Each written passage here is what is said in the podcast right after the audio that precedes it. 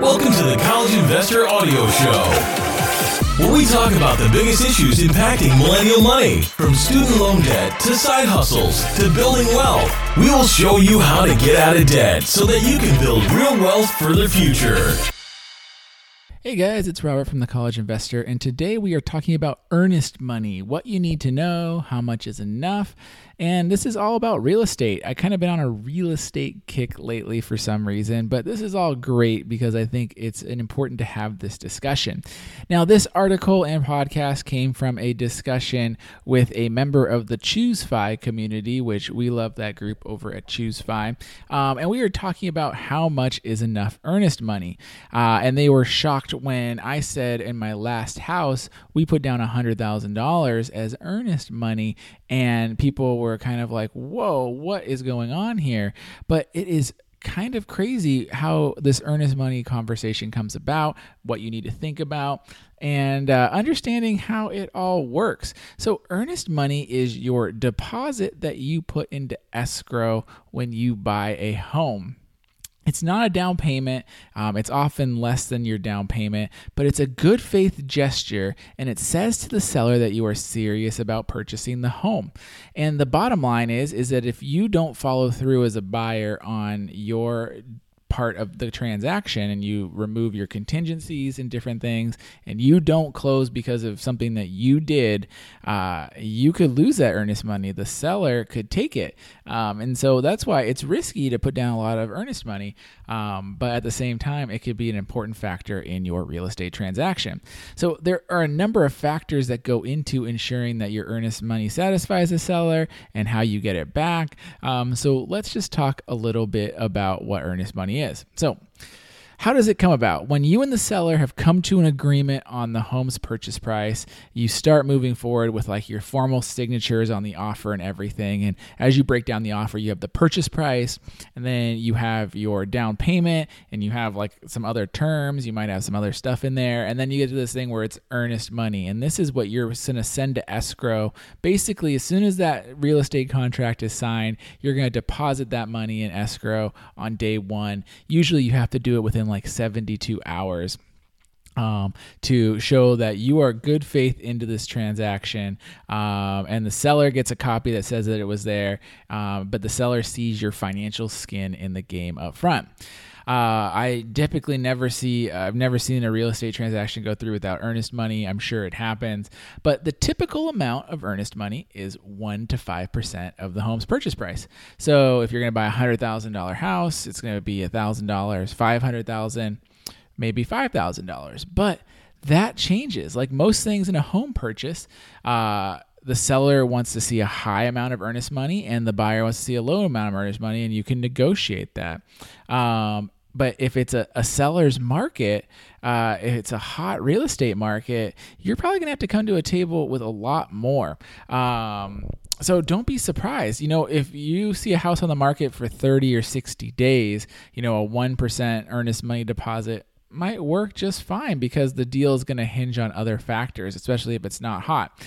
But if you are in a market where a home goes on the market and there's 10 to 15 offers on day one, having a huge amount of earnest money up front can give you a really solid position. It shows that you are um, really, you know, willing to put your money on the table that the deal is going to get closed. And if you're a seller, seeing a offer with a large amount of earnest money is uh, usually a good sign. I mean, it means that these people are interested in getting the deal done and they're willing to put their skin in the game to do it.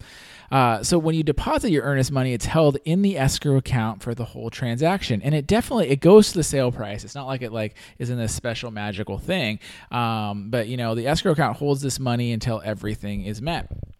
So, you know, there's ways that you don't lose your earnest money though. So there's still other aspects of the transactions. And, you know, this means adding deadlines and contingencies. So contingencies are your get out clauses into the deal because unforeseen things can happen during the process. And you might not even have any idea what you're going to expect get encounter when you get into the house. So you might have a financing contingency or an appraisal contingency or a home inspection contingency or a title contingency. Um, these are all things that you get lined up. But if you remove these contingencies or submit an offer with no contingencies, your earnest money is totally on the line for example, um, we did a deal where we put uh, earnest money down and we had our contingencies and we did our home inspection and there was a lot of issues with the house and it would have cost substantial um, you know money to repair. But the sellers were not interested in d- reducing the price of the sale or compensating or even doing the repairs. So we pulled everything out and ended the deal um, on our home inspection contingency and we got refunded from escrow our earnest money. Um, the important thing is to never give up your right to cancel your purchase until you are 100% certain that you are going to be able to close so this make, means having your loan ready to go having everything ready to go.